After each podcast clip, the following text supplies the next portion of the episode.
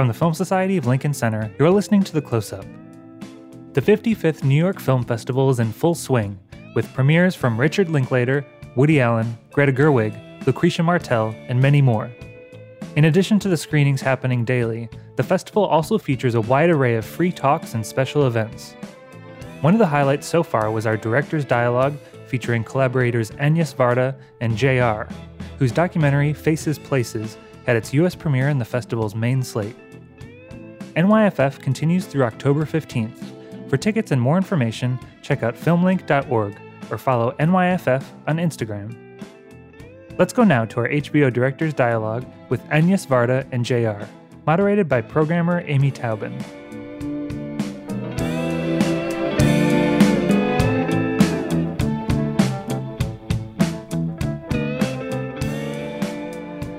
So I just want to ask a few questions, uh, and we're going to keep this really informal. Uh, but Agnes, have you ever collaborated on a film fully before this film? Not yet. Not yet. Okay. JR is my first partner Okay. in, in making a film. And what made you decide you wanted to do that? Well, I didn't decide. It came in a very strange way, naturally, if I may say so.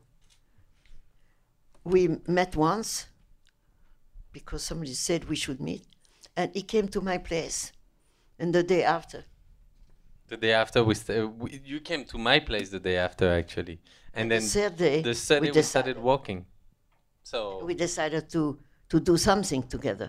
The something was not very precise. yeah, we didn't know it would be a film. So actually, we, if someone had told us, both of us, we would, you know, be making a film.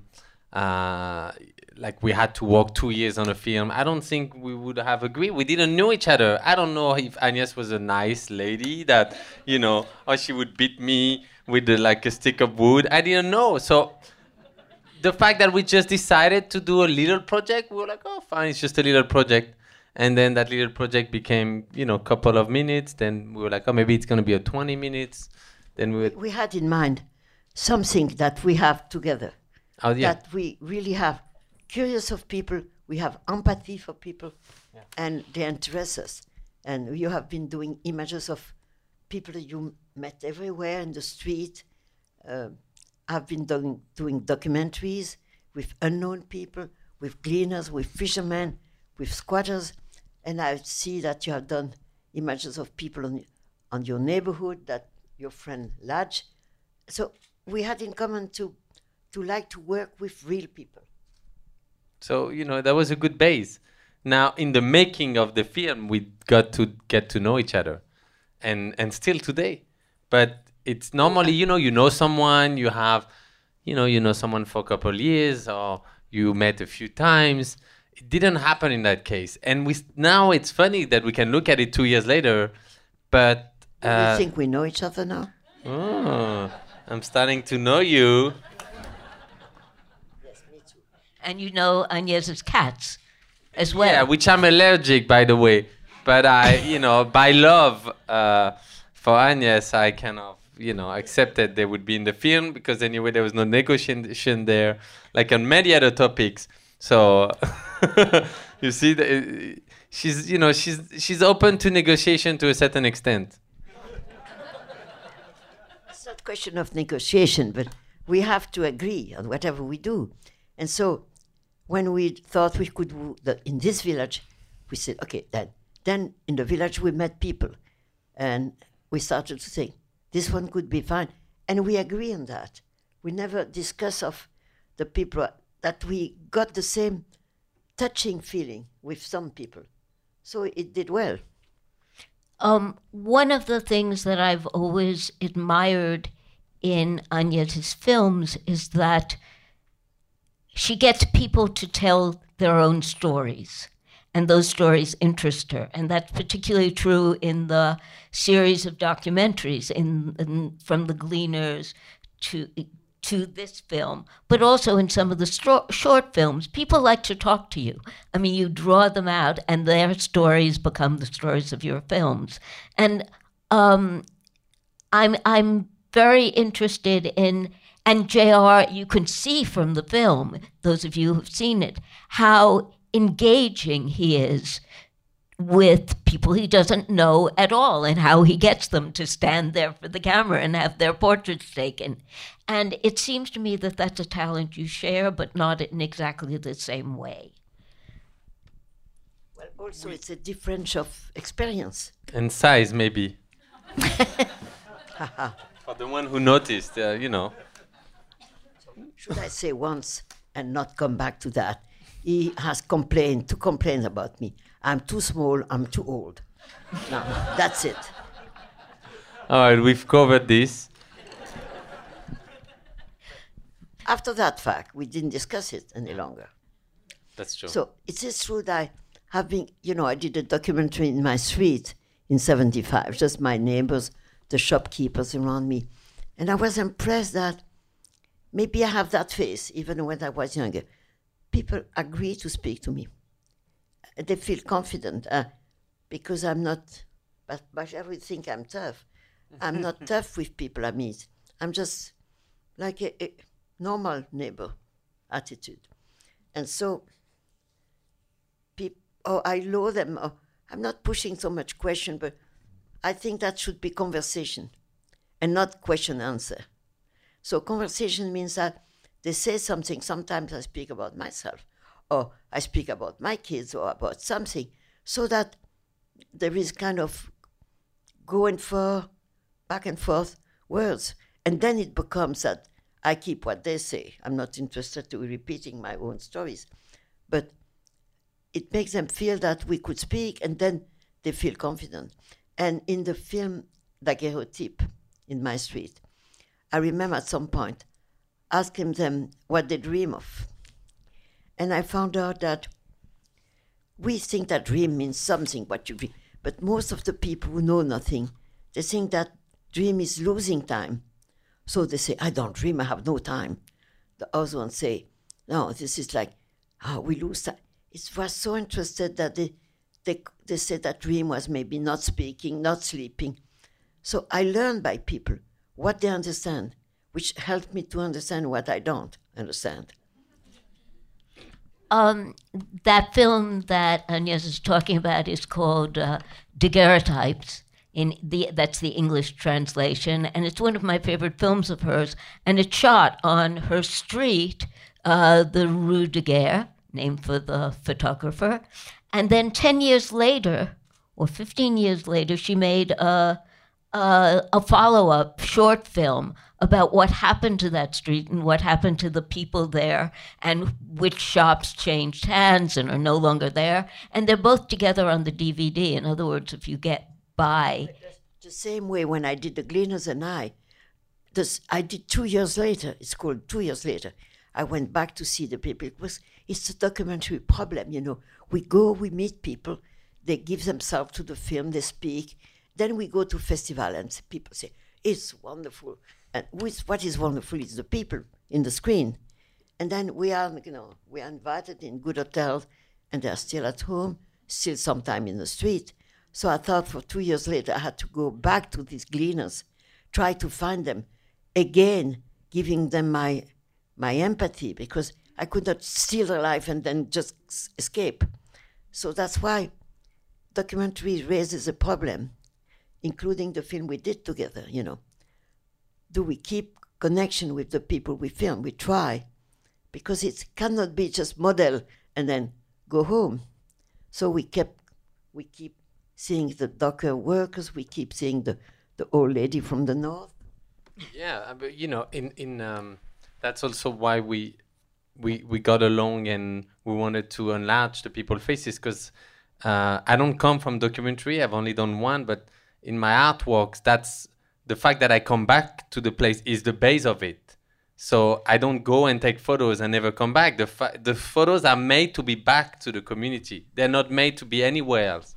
So um, when I take any photo somewhere else, I go back to paste it in the place of the people, or uh, that's how I've always started my project. So I never had that feeling because of the fact that I build project with communities, and then I started a project where I don't even come and I let the people build their own projects and I send them the prints so that they really decide if they want to be empowered by the art or how and what message they have behind it. And it's interesting because um, that question comes, of course, when you know you're a filmmaker and you document, and and um, that was the first time that I was doing it that way, and that's why I felt the balance by also creating project with the people in each place, and at the same time uh, working with Agnes on on telling a story that uh, you know started with our curiosity to go in small villages and continued into what are we seeing? You know i wanted to know what she sees through her eyes and and and she wanted to understand also what was behind my glasses. And so we we got to get to know each other through that little line that actually um, took us quite a long way. Don't speak about our eyes because you hide your eyes and i have my eyes not too good so a pair of bad eyes sorry but whatever we see enough for what we wanted to do and we see well because you know you need the mind to look you need the heart looking at people is not only an eye problem. I believe so. You know, when I first saw this film, I must have known that it was that you had a camera and you had a camera, but there were many more cameras who were shooting what you did. And the editing in this film is so fluid that you forget that totally. I mean, I forget that behind your cameras there was another camera and another camera.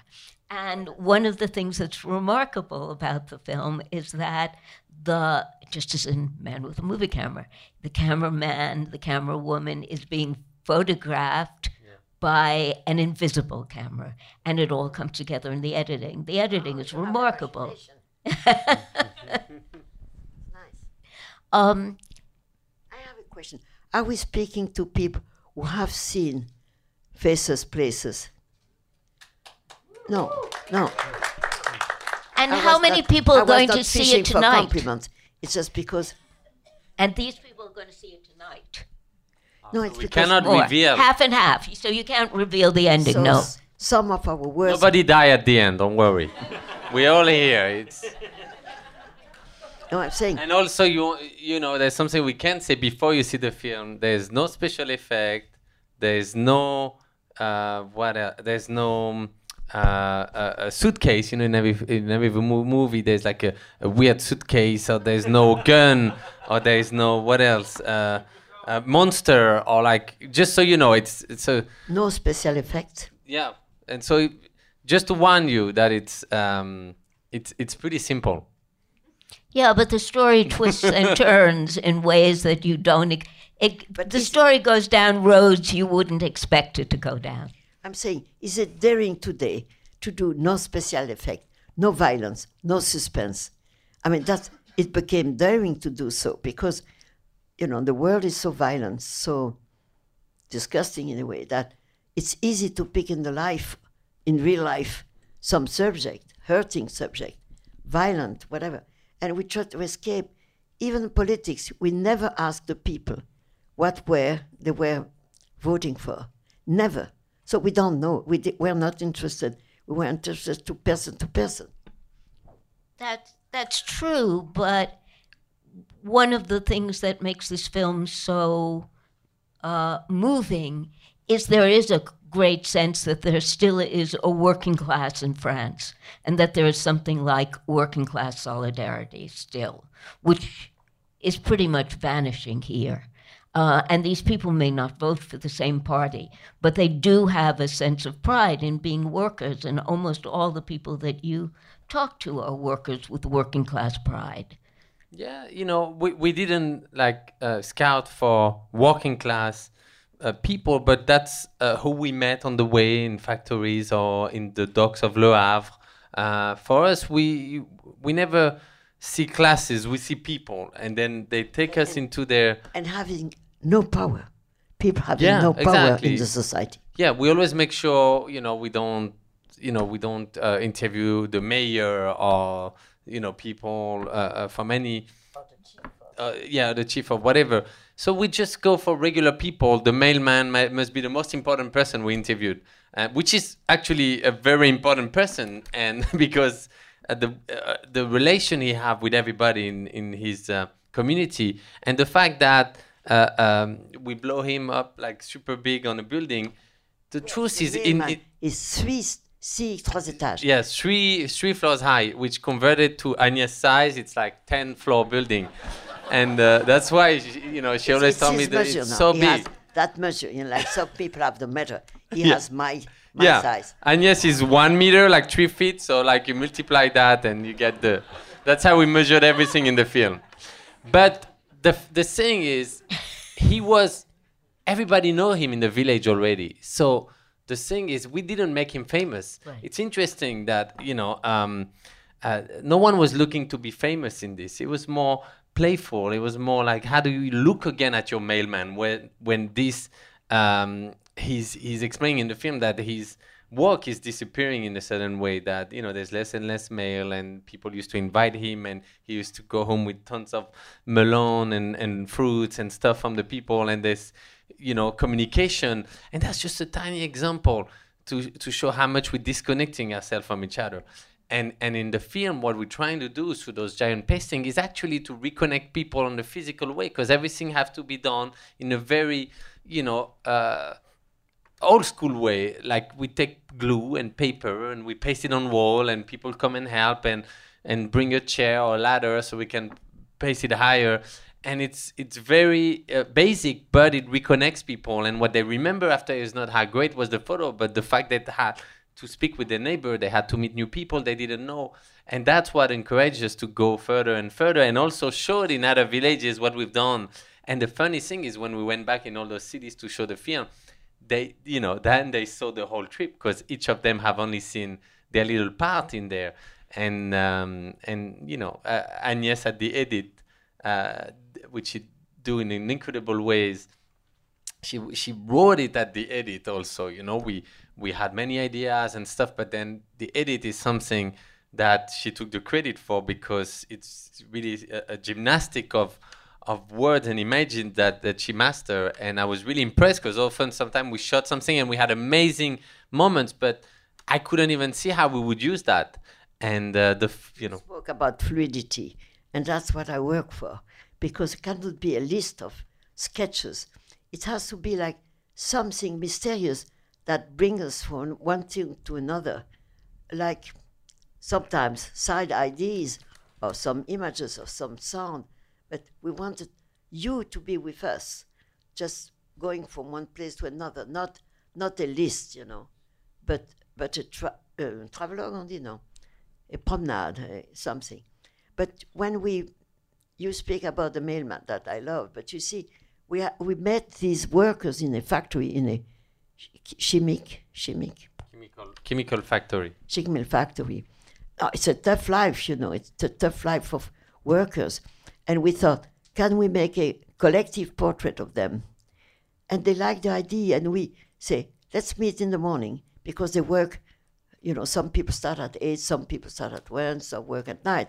So we had to do two tours, and let's come and make a collective image.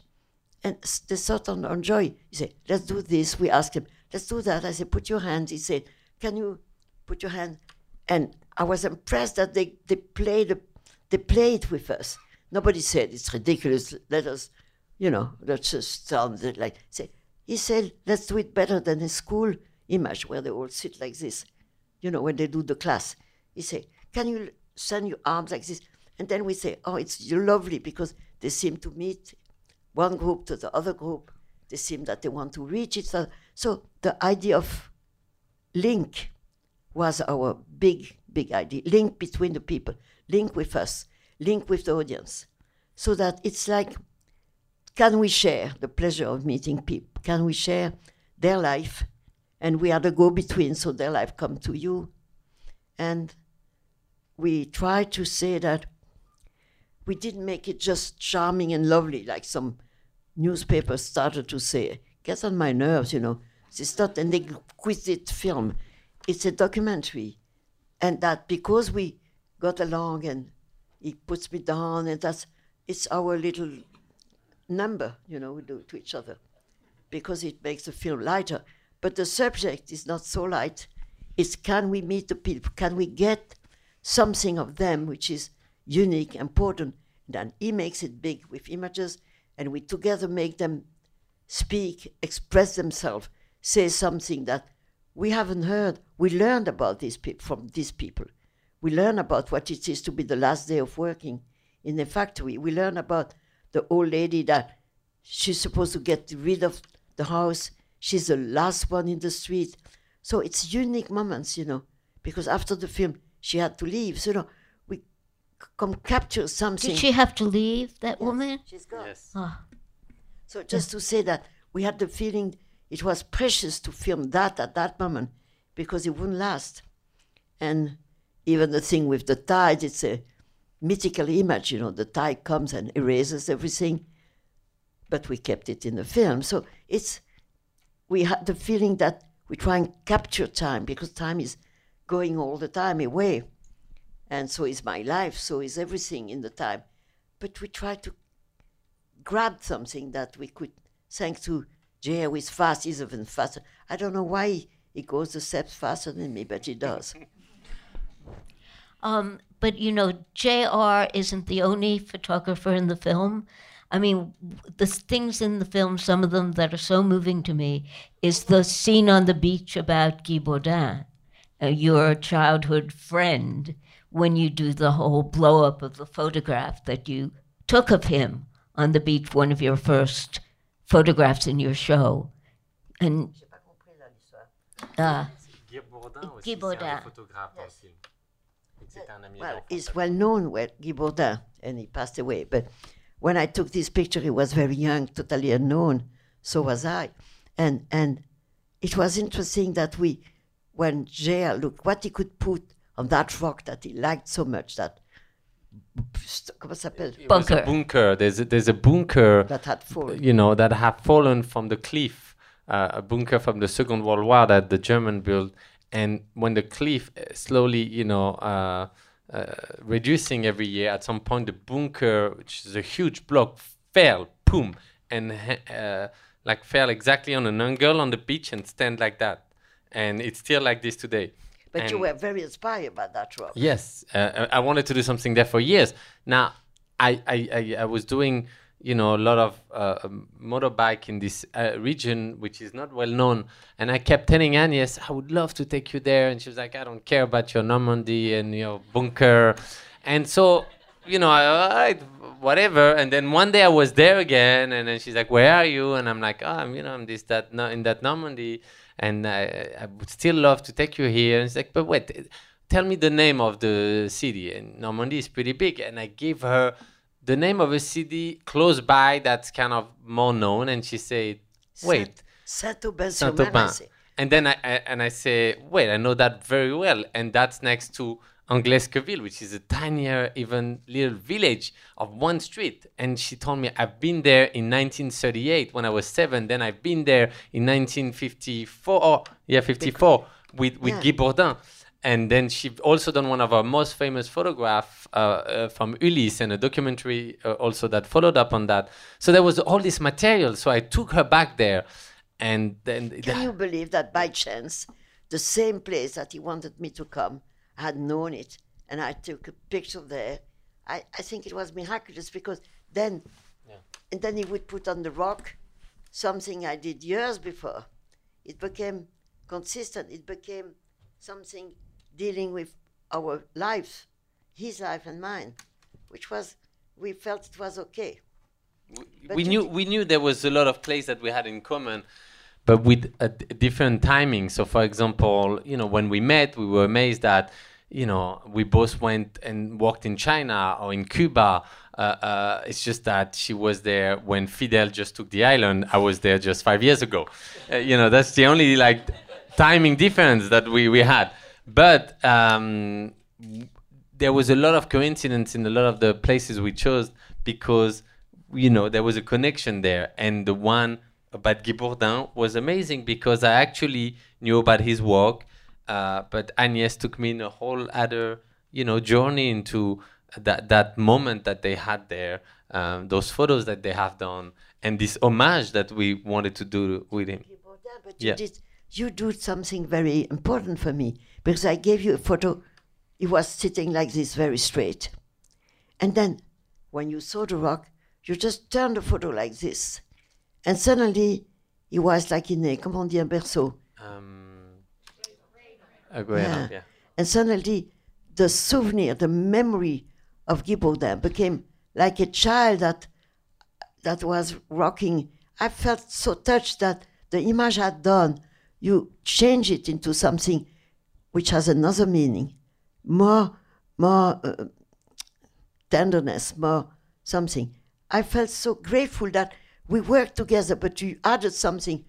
Maybe it's called talent, but, but it ended up that by the way you post, comment on dit coller? Co- Uh, uh, pasted pasted. that image, then we could go back and see the big rock, like a like a big, well, that it could rest in peace forever. And then the tide came, and up it went. so it was a lot of emotion that we went through for different for different reasons, but ended up with the same reason to do that kind of piece of art that we believed. A lot of work. The people had ladders. It was very dangerous. The tide was coming, and then it became so peaceful and disappeared. I love very much what happened in this film. Me too. I think maybe we need to take some questions from these people. Oh, one thing first. I wanted to mention JR. I think people have seen this remarkable blow up photo of the one year old child uh, on the wall. And he's Mexican and he's looking over at the US from the Mexican side. That is a remarkable image. Yeah. So this, this is that guy. Um, questions out here? Comments? Yeah. Okay. uh, Yeah. I'll repeat. Uh, Anya, how does she feel the documentary, or does she feel the documentary offers her greater creative freedom, or a different kind of creative fe- freedom than fiction? I felt the same freedom in fiction when I did, you know, what you call vagabond, which is without root, without law. I felt that I had to just follow the energy, the despair, the revolt of that girl, and I filmed totally free. And I did other film with fiction totally free. But the thing is, I really love documentaries because I learn more by listening, by discovering people, discovering people. I think I do better something using images and sound for sharing knowledge or sharing encounters. Okay, so she want me to cover up when she. So um, uh, and me, I've done only one documentary before that. So for me, documentaries were only and is only a way to capture the moments that are happening around those ephemeral installation.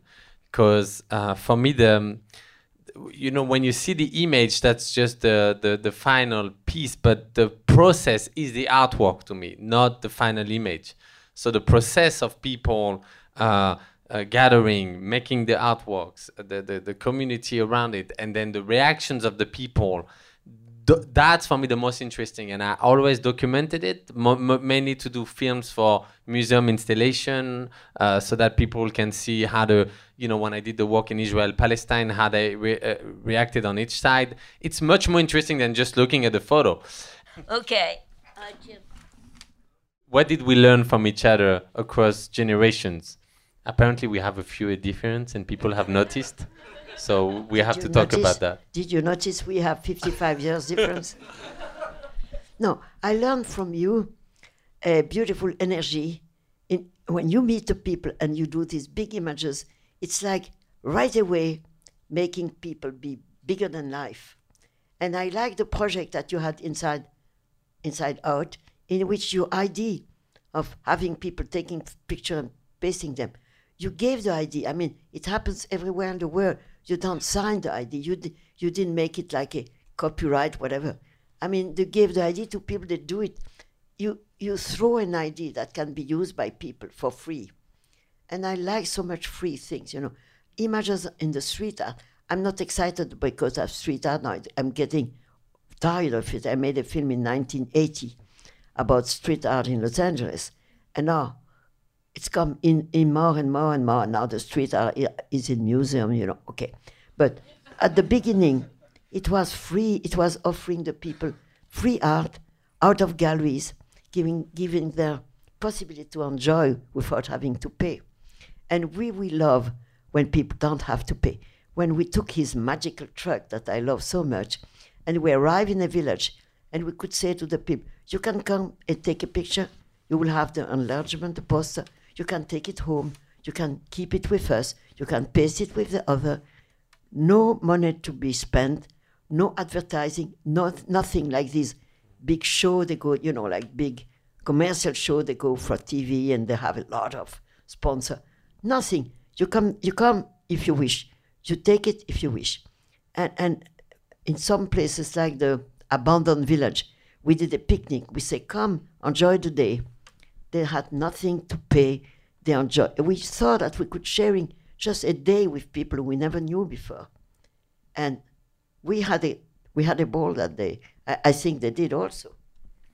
And uh, and on my side, you know, um, I, there's I was just realizing that today when I was doing an interview earlier, and the journalist wanted us separately, and uh, and so I did th- because we don't do much things separately. You know, it's it's funny. We actually um, in France we wouldn't do one interview not being together, and then we just we accepted because one needed to change uh, while the other was changing. So we're like, okay, we'll do that. But I think because it's exactly a little more than two years that we know each other, and in the meantime we done that film, that you know I started not that long ago pinching myself and starting thinking, wait, am I learning? Am I, I know I'm learning every day, but am I really realizing everything I'm learning? Because it's not like I had the chance to spend two hours with her and I'm gonna try to grab as much information from those two hours. I spent two and a half years, and I hope many more to come. So um, every you know yeah she's tired of me already but i'm you know i know her address i have her phone number and her facetime so i'm not li- you know and your instagram also so you know be ready He told me to do Instagram.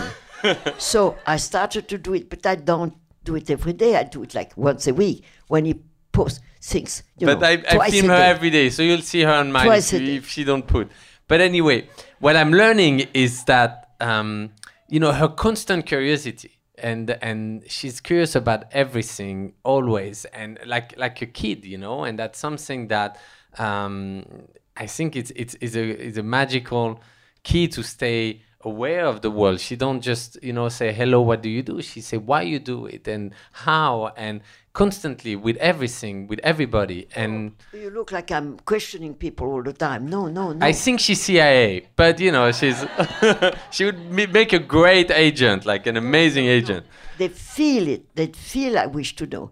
I don't have. Even have compliments. I give you, you have to like correct me. Can you believe that?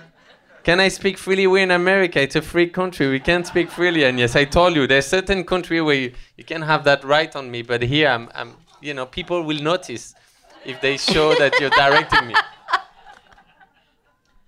In French, we say "tu exagères." Yes. Yeah, question. Merci pour votre collaboration. Le film est euh, magnifique. Euh, Vous deux faites toujours des, euh, des projets très originaux et si émouvants. Euh, Qu'est-ce que sont vos conseils pour des jeunes cinéastes et artistes? what are our advice for young uh, filmmaker and artists? Uh, I let you speak, as you know, I'm, I'm still, I, I want that advice too, actually. So. I never give advices. I never. Because what I say is that believe in what you like, filmmakers you like, books you have read, painting you have seen, films that you love. They should feed you, they should give you the desire to express yourself. And you will find in your own deep, deep down, in your own desire of imagination, you will find it. I cannot tell you, do this, do that, because, okay, if you have a, now everybody has little camera, little, even on the telephone you can. So it's not question of tool. Finding yourself if there is some emergency, some desire, something that pushes you to do, and then do it. But there is no advice, you know. This is not something, I don't even believe so much in school because I never went to any school of cinema. I didn't even, well, learn anything. I, I went, I listened to teacher in the Sorbonne, to philosopher, to painters. I listen. I try to do my own uh, background of knowledge, but I believe that everybody, if there is imagination, it has to have to have the emergency to do it. Don't do it to say, I want to be a filmmaker, and so what? Everybody can be a filmmaker. At what point it makes you be the one who does to do that project? It has to be yours, really. Is that an advice? I don't know. She, wh- I heard you say today, Agnès, that when you before you did your first film, uh, you you've only saw five movie in your life. She said 10 to me. Uh, yeah, why? So it's changing to depending of who she talks to. Depends of the day, of my of my memory. But what I know is I meet young people, students who come, and some, comment on dit les stagiaires, Interns. yeah, they come to us, and they are 22, 23. They have seen hundreds of films. They know everything. I'm so impressed. Hmm. They know you can speak about Cassavet, you can speak about Hitchcock, you can speak about, you know, Godard or Doyon. They know everything. I, I, I admire that. I must say, I knew nothing. And maybe if I've known five masterpieces, I would not have dared starting, maybe. I started because I was stupid and innocent. So I threw myself in cinema. And then after, I started to think about other films. And Alain Resnais, we did the editing on my first film in 54, 55. He said, you have to go to the Cinematheque and say, where that? And he gave me the address. I said, what should I see? First thing he sent me to see, see you should see Vampyr of Dreyer. So the first thing I saw at the Cinematheque. Then he made me a list. I started, and now I love to see film, but we're speaking about 60 years ago, 70 years. So I didn't come from cinema. I came from loving painting, trying to understand what it meant.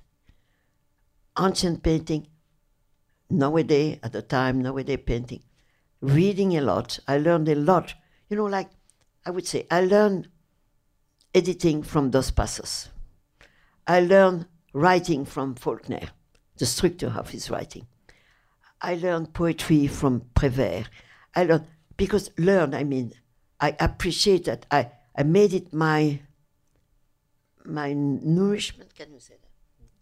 Uh, I, I, nourriture, the, your, um, Your soul, your. I oh, made it no. knowledge. I what she ate, what she kept eating, yeah. no, no, Your diet. Huh? Your diet. You had a diet. and I thought, and then life, Yeah. Everyday life is a beauty. Whatever happens, you can sit in a cafe, just look at people. That's an advice I would say. Just stay put and look. Look what's happening. Sometimes the natural mise en scène of what's happening in front of you. Like if you had a frame, don't move from that frame and see what comes in and out. Sometimes I remember being teaching for a week at CalArts, which is a university at Los Angeles. And I took the, the student with 16 meter camera, three of them. We went in a very big restaurant cafe downtown. And I said, place your camera. So the one was there. They decide, they say, make your frame.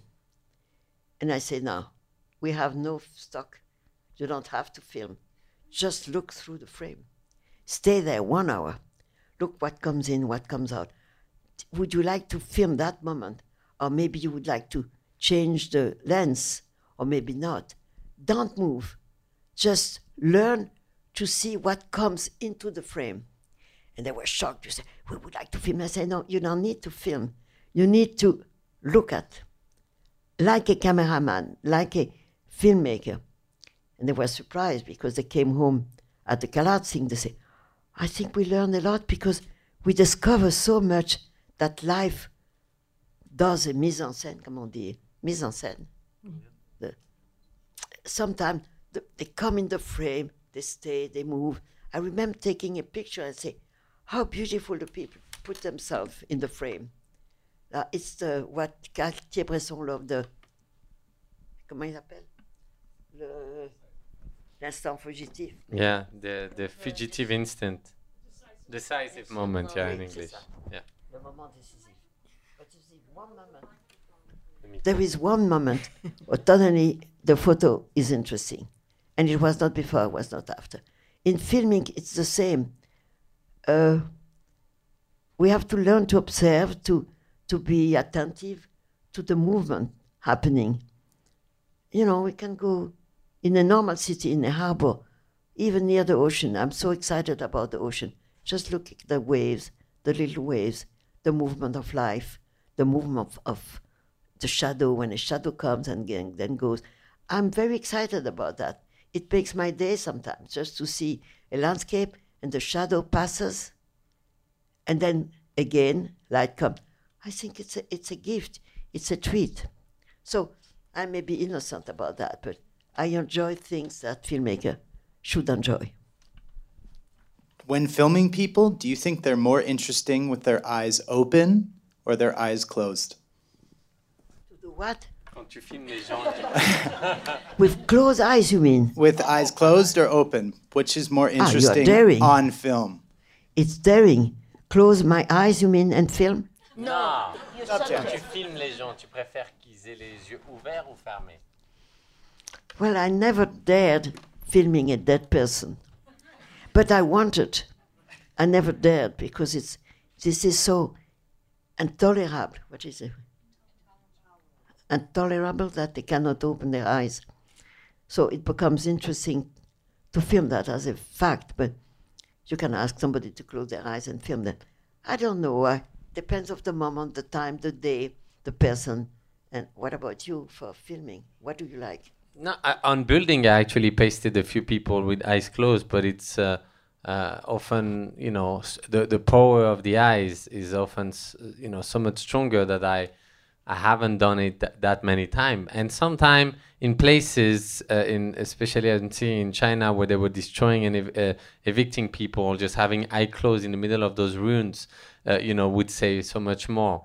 So um, I've done it a, f- a few times, and um, and yeah, it's And you pasted beautiful eyes on train, on walls, on many places. and your eyes too. Yes, but I must say, I'm the only one. You pasted my, comment on dit mes orteils? Ah yeah, your foot, your my, your my little- toes. my yeah, foot toes. yeah. Um, I can say, you pasted eyes of many people, but I'm the only one. You paste my toes. That's true. on We'll make a little chain with You that saying on it for train. you. You send me to travel on a train with my feet. Yes. What what did we learn from each other on this film, and what message we want to give to the audience? Well, I think that was kind of answered. Yeah? Do you want to elaborate? But I think you've answered that. And also, it's hard to say what message uh, we wanted to pass in that film because it's a journey. I think there's many. There's many we don't even understand ourselves. There's some that we try to, you know, of course, to take you in a certain direction. But at the end, everyone will see this film depending of their own story, their own relation with, uh, you know, s- uh, someone's close to them. Me, it was to my grandmother's and uh, and I mean, there's th- that's why it's. I'm actually more curious of what people, how people would, you know, what would, what people would take from that film than what we actually took from it. We received a lot of of feedback, a lot of answer from the audience so far, and we were very touched that we had done the film with a lot of heart. But it comes back that people so far has have received the film with emotion. They laugh, they they have sometimes a little emotion, sometimes they enjoy our number of duo, and sometimes they think it's vaguely ridiculous. But we still go on bringing people as a link to you. I mean, I think that's what we wanted to do. So far, the, the feedback is wonderful for us. It's, it's a reward, you know, I would say. No? Oui. I'm hoping I'll get to see your film tonight because uh, it's not free and it's sold out. But I'm wondering, I look at the two of you, and clearly you're lovers. When, when can we expect you to make babies so we can have the next generation of film? Yeah, he said. we Somebody asked me if I'd fall in love with him one day. I said no, because it's something very precious, is a very strong friendship uh, oriented to work together. it was It's- friendship at first sight. But yes, yes, but the, the working together is a kind of very lovely feeling, and I love it. And he has his life, I have mine, whatever it is. But what we do together is really including love for working, but it has nothing to do with. Euh, comment elle s'appelait ce film Euh, où il y avait une vieille dame avec un petit garçon. the famous film. More than whatever. Yeah. It's not that. and he's not a little boy, he's a grown up artist. And that's what I like. He kept some some youth in him yet, still. but also I kept some use in me for some reason. Oh yeah, you know, wh- whenever I see, like, often I, in Paris, I do, uh, you know, uh, electric skateboard, and when you do that for a while, you need to recharge it. So at like 11 o'clock or midnight, I just knock at Agnès' door, and then I say, "I'm sorry, I know you're the only friend I, that I have a plug that live on the ground floor." Uh, and so she's like, yeah, sure, come in. And I said, oh, by the way, I have three more friends coming. Say, yeah, sure, bring them over. And then at midnight, we, ha- we, you know, we in her little garden talking about things. And, And, then he goes back with his. and then when it's Whatever blocked after one it. hour, we go back. What It's- is it, It's a a, it's snowboard? sk- it's a skateboard, but with the, you know, he, play- electric. he plays in the streets. They- we none of us feel an age difference. We talk and and uh, you know uh, it's it's amazing. I'll never forget those conversation. And same when Agnes come and hang at my studio. And um, actually, the, the the second day we met, when she came at my studio for the first time, there was a friend of mine uh, uh, named Mos Def, who's a, a, a rapper from here, and who you know uh, speak very loud and have all these things and theories and stuff. And so I was like, oh, maybe those two's not gonna match. And actually, the match between them was amazing. And and and then I looked at Agnes that I just met the night before, and I was like, wow, she's incredible because you know she's there talking to him about you know stuff she's done about the Black Panthers and this and that, and what she sings about him, and, and also she don't know. She have, no clue what's his music, but it doesn't matter, and uh, and it was amazing that relation. So uh, we don't really feel the age difference, and uh, um, when it comes to skateboard, maybe, but you know she's not interested in it anyway. Thank you both Thank very you. much. And thank you to HBO for their sponsorship of this free event, in case I didn't say that at the beginning. Thank you, thank you. Thank you, Amy. I know you for so many years. We spoke cinema for years, and you're still faithful that the cinema you love, I understand, and you understand the cinema I love. Thank you. Thank you.